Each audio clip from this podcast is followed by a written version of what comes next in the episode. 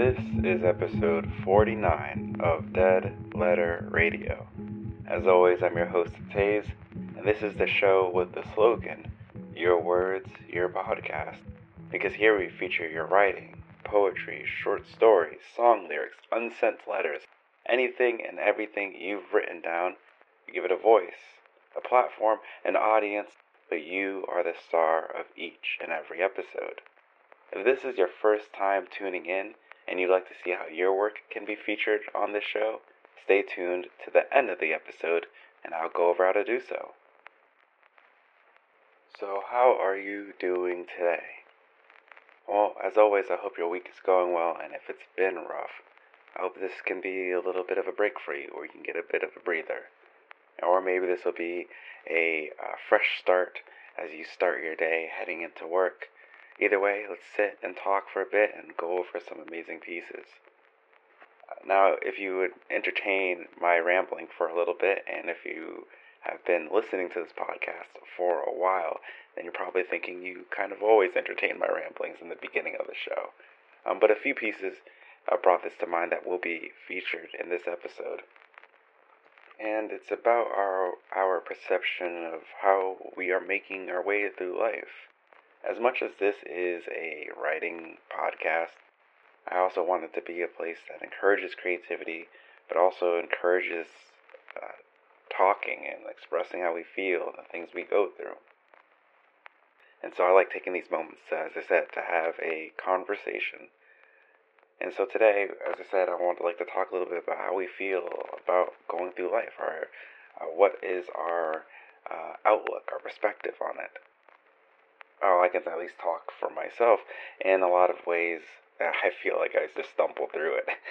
I might have goals in mind, uh, some concrete and some more vague, uh, but my pathing is not always very sound or clear, and I just try to make the best if I can uh, of a uh, uneven path, uneven terrain. And so maybe you feel the same way. Maybe life just feels like you're kind of moving on from one challenge to the next, hitting your milestones as you get there, and then overcoming each hurdle and obstacle. And that could apply even create in creativity, where it feels like, you know, maybe you're trying to hold on to that creative fire and it burns out eventually, but especially if you're working for a deadline or towards a deadline, you have to keep pushing forward. And it's something that I think we all have said or acknowledged, is that once we become an adult, uh, we realize that no one quite knows what they're doing.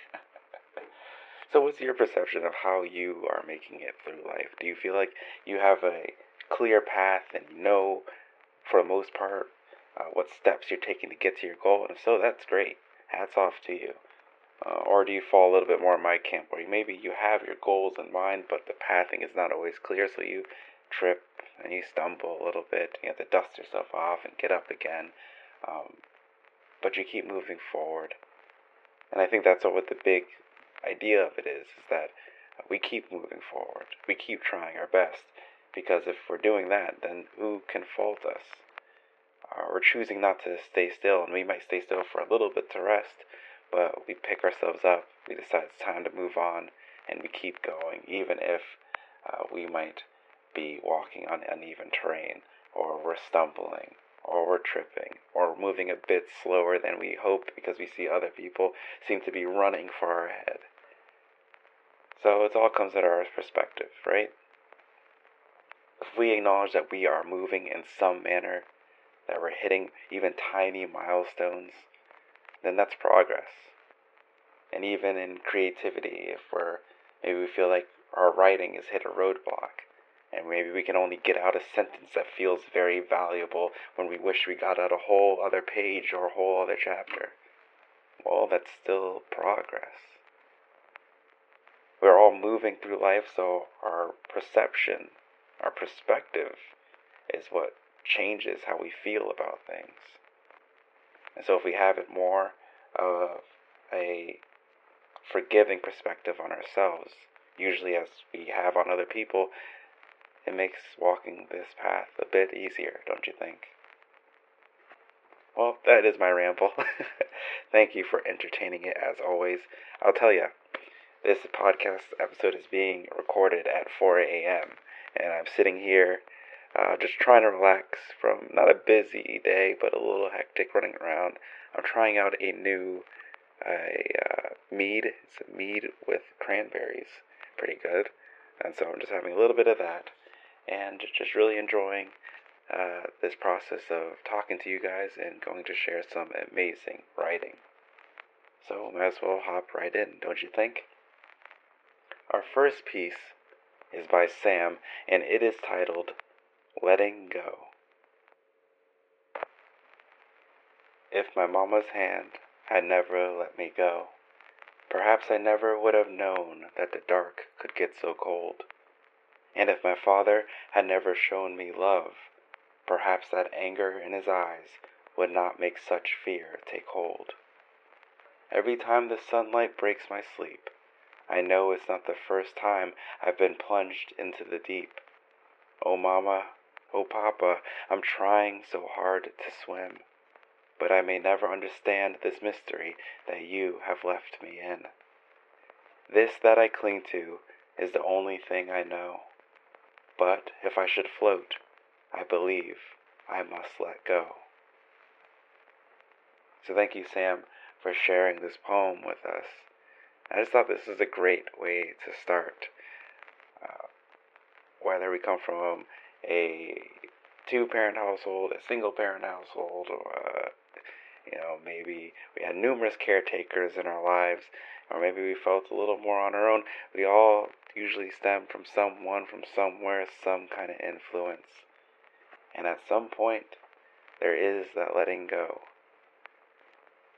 Um, our parents, at least in the case of this poem, holding on to us, uh, gave us, so, in a lot of ways, comfort, warmth, and protection.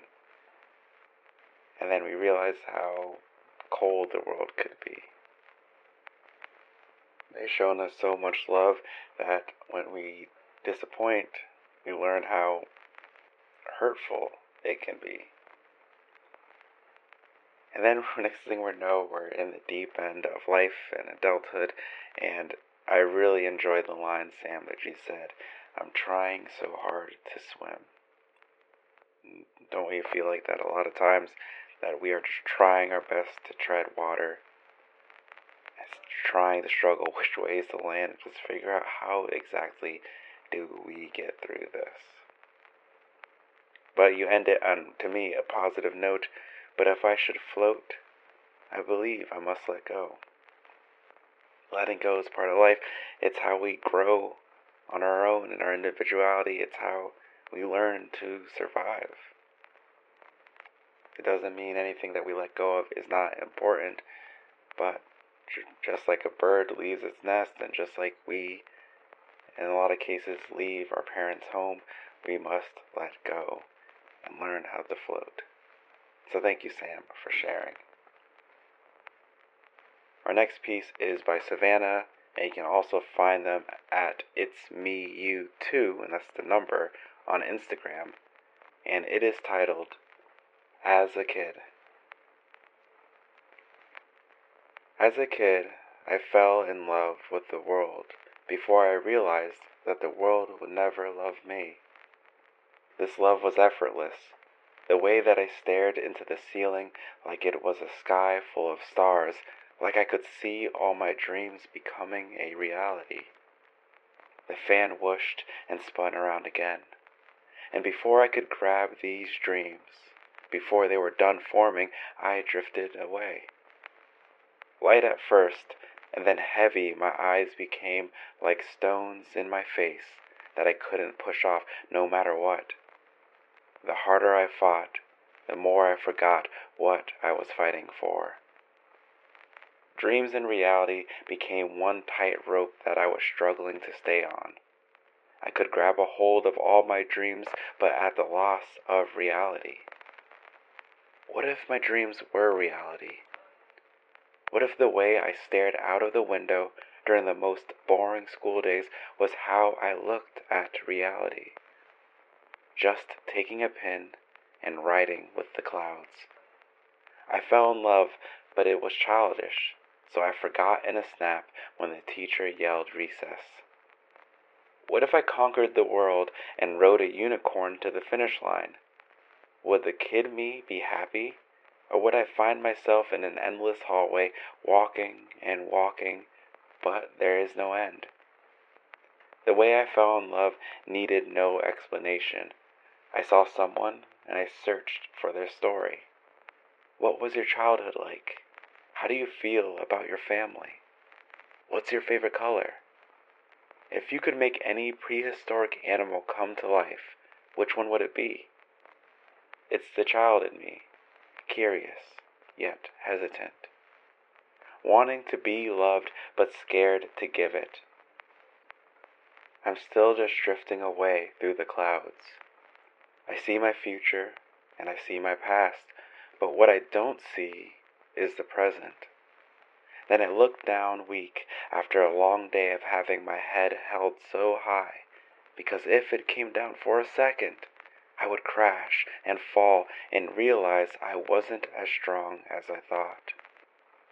As a kid, I fell in love with the world, not because it was beautiful, but because I saw it as beautiful. The kid in me yells with a strained voice just to be heard over my thoughts. Are you still an artist? No, I say defeated. Remember when it made you happy when smiles were genuine and you saw the world through rose-colored glasses? Do you not remember when Papa was a jungle gym and the only thing you were scared of was your own shadow? Why can't you remember? So thank you, Savannah, for sharing this piece with us. Regarding their piece, they said, "To me, this poem is about me being in solitude and realizing it was never the world that messed me up. And this is basically me forgiving the world for the problems it never caused. Since I had a childhood amnesia, uh, excuse me, since I had childhood amnesia, I was trying to remind myself how it was as a kid from the fragments that family have told me." How our perception of the world changes. Uh, you bring out in such a great way our, the difference, the contrast of our childhood, our youth, and the rose-colored glasses we look at the world and how we view it now. How we fell in love with the world, but ultimately the world's indifferent to us.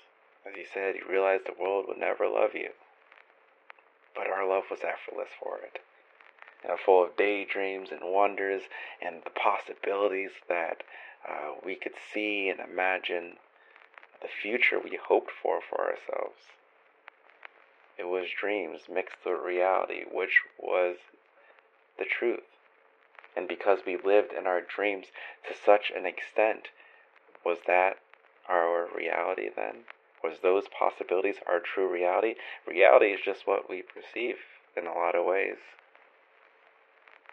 And so I really enjoyed your piece, especially as someone who, growing up, uh, daydreamed a lot and loved to explore and adventures. And it can be bittersweet thinking of us or of ourselves as a kid and what we hoped for our adult selves. Our dreams and aspirations to be artists, to be writers. Did we go to space? Did we become a doctor? Did we own that dog we always wanted? And maybe we didn't achieve those things. And maybe we are a bit bitter that we didn't achieve those things. But as you said in your description of your poem, is that it's not always that the world messes you up. That sometimes it's just That's just life. We have hopes and dreams, and they don't always uh, play out. But it's not always someone's particular, particularly, excuse me, someone's fault. It did bring to mind, for me though, that can't we get some of that wonder again? I try to remind myself that the world is still an amazing place. I still daydream on the daily, and sometimes I look out the window like it was snowing a few days ago, and I just thought how amazing, magical, just watching the snow fall in silence I still, with something that's blowing my mind, how rain uh, rises from lakes and the ocean as precipitation, then builds up so much that it falls from the sky. I understand the process, but sometimes I let my childhood wonder run away with it. And maybe if we're a little bitter or a little saddened that our, and feel that our childhood selves would be disappointed on where we are, well, can't we still wish the best for us in the future, for our older selves, even compared to now? We could still have dreams of being a writer, still have dreams of being an artist, still have dreams of owning that one type of dog we always wanted. We're still here, so why should we stop dreaming? Thank you for sharing this piece again, Savannah. Our next one is by abstractly dot quaint on Instagram, and it is titled Farming Memory.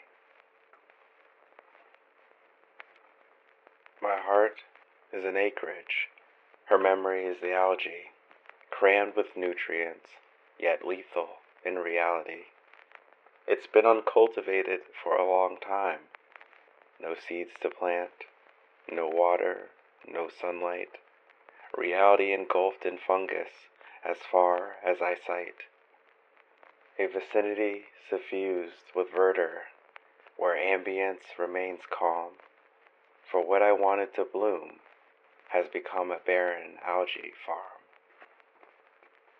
So thank you so much for sharing this piece with us. Regarding this, they said, "This poem is dedicated to my love and the bond we shared. How her memories are such beautiful yet such haunting. Nobody could capture this heart because she still reigns here." I thought you described that in a very unique way. I don't think I've ever really thought about attributing that to uh, an algae farm, yet when I read this initially, the imagery, at least for me, was so vibrant. I could picture just the overwhelming uh, viridian, the green. And love can be that way. It's just, I don't know if you've ever been to a pond or you have a fish tank that's got overrun by algae, but when left unchecked, algae just smothers everything in it. It grows wildly, uncontrollably. And as you said, having an acreage where this memory of your love is the algae, and yes, it might be nutritious, it might have very fond thoughts, good times, yet it can be overwhelming. It can smother everything else out. And this growth of love is calm. It's not chaotic. It's a steady expansion, and it's, in all intents and purposes, beautiful, yet if you wanted something else to bloom, uh, you could might notice that all your thoughts are on this loved one, and it has become an algae, algae farm, as you put it. So I just thought this was a really fun take on the notion of falling in love and the thoughts and memories you still have of that person that you haven't either quite shaken, or whether whatever your relationship status is, it's still growing, it's still there. The feelings are strong, overwhelming, very evident to yourself. So thank you for sharing abstractly. Next, we have a piece by Barbara, and it is titled Intermittent. How many days had it been? How many months will it be? How many years is it away? Ah, I've seen worse. So thank you for sharing, Barbara. Regarding this piece, they said, the background is basically just longing and wondering when happiness will come back into my life, and specifically waiting for it without really trying very hard. The end specifically is me thinking about talking or explaining myself to someone or venting, but deciding other people have it worse, or what I don't want to bother anyone who has problems of their own, and just putting it off as not that bad. I've seen worse situations. All I have to do is worry about everyone else and not myself. Haven't we been there? Now, at least I know I myself have had, where you just wonder, when will things work out? When will things seem to fall into place? When will I get the perceived happiness that everyone else has? Because you know yourself, you haven't been happy for a while. But you hear about other people's problems, and maybe objectively people do have it worse than you do, and so why should you focus and worry about your own happiness and stress over it because other people have it worse? You should focus on them, on their state. And I think on paper that is a kind of thing. You know, putting others before yourself. If everyone did that, you know, we would all be having someone help each other. Each one of us would always have someone in our corner. But we know that can't always be the case. We know that people get distracted. We might not always have someone in our corner. So if we don't have someone in our corner who is maybe looking for, out for us twenty-four seven, looking out for our happiness, then who looks out for our happiness? Well, we can. Uh, I remember a family member told me that just because, and I think this is from a therapy session they had, but they, they said, just because your problems may not be bigger than other people's problems, it doesn't mean that they aren't problems. And so just because you might lack happiness and other people might have a better reason to lack happiness, doesn't mean you don't deserve happiness. And if you need to fight for your own happiness by yourself, then there's nothing wrong with doing so. And it isn't easy. I think it's very uh, difficult if you're a type of person that puts others always ahead of yourself, which is an admirable quality, but at the end of the day, we have to take care of ourselves. At the end of the day, we go home with ourselves. So yes, keep helping people, keep looking out for people, and it's very commendable to put others first, but don't forget about yourself. You still gotta feed yourself, you still gotta love yourself. Thank you so much for sharing. Next, we have a piece submitted anonymously, and it is titled, There Is Warm Smoke on My Tongue.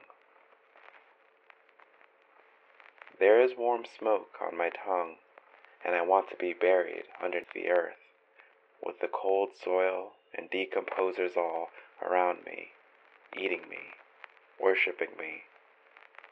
There is a fire in my lungs, and I want to be a passive observer, somewhere people can't see me, can't know me. I am afraid I will always be easy to know, easy to see, and easy to hunt. I am laying in bed unsatisfied, and I think I am too much like my father, wanting to numb those burns, cold soil, and boundless love. Smothering love. Can't know, can't see, can't kill what's already dead. Thank you for sharing this piece with us today. How often, and I do I start my sentences uh, a lot with how often? I guess so. But laying in bed and feeling anxiety, uh, letting our mind run wild, how we just want to sink away. And the line that actually I really honed in on and really reflected on is that line where you say, I am laying in bed unsatisfied. And that can be a terrible feeling. Unsatisfied. Unsatisfied with ourselves, uh, with our situation, with Uh, whatever step or phase in life we're in, or unsatisfied with our relationships with people. It's just an aching emptiness, a yearning that there should be something, yet there is nothing. ultimately I really enjoy the visuals in this piece, from the sinking away into the earth, from the longing to disappear yet be worshipped in our disappearance as the process of our decomposition happens, wanting to just be an observer where people don't know us because of our own insecurities that maybe we're too easy to know, too easy to figure out, too easy to prey upon. And it leaves that feeling once again of being unsatisfied, reflecting where we come from, who we are. I just think this is a great piece and just takes me through the throes of uh, visualizing anxiety, those late nights where we are robbed of sleep. So thank you so much for sharing with us. And that's it. That is the episode. So thank you so much to all those who uh, allowed me to read and share your work on this podcast. As always, it's a great honor uh, to be able to present your words. Uh, the fact that you trust me to do so, it blows my mind every time. If you enjoyed this episode, please leave a review or rating on wherever you listen to podcasts. It allows me to know how the show is doing, and it makes it so that this show can reach more potential writers' ears, whether new or old, so they have a new place to listen, but also to share their unique outlook on life. If you want to take it a step further and support the show even beyond that, there is a Patreon as well. They can easy either Google or look up on my links on our Twitter page. Now, if this was your first time listening and you would like to know how to submit your own work for a chance to be featured, it's very easy to do so. Um, all the links to do so are is part of my Twitter, which is Dead Letter Cast. That's C A S T, Dead Letter Cast. Click on the link in the bio, and they'll have all the details of how to submit a piece. Uh, but if you don't want to go through Twitter, this is another way.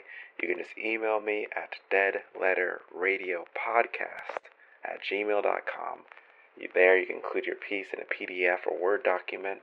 Uh, include the title if there is one, how you'd like me to credit you, and that could be anonymously even, or your pen name, a username, uh, or your real name, what have you. And then, if you have any background information regarding the piece, like what inspired you to write it, what your goal was, anything of that nature that you possibly want shared on the podcast, you can include that as well, and that might be shared on the episode. So you can email me or go to my Twitter at deadlettercast, C A S T, and go to the link there, and I'll have all the rules for submissions and more information. So how did you enjoy this week's episode? As I said before, I think in the last episode, things are a little more hectic on my end, but I'm always happy to talk with you a little bit, to check in and share some amazing work. I hope the rest of the day, week, and, well, time until we talk again goes well for you, that you keep moving forward to whatever goals you are aiming for, and know that I am rooting for you. This is Taze with Dead Letter Radio, and I'm wishing you all safe travels.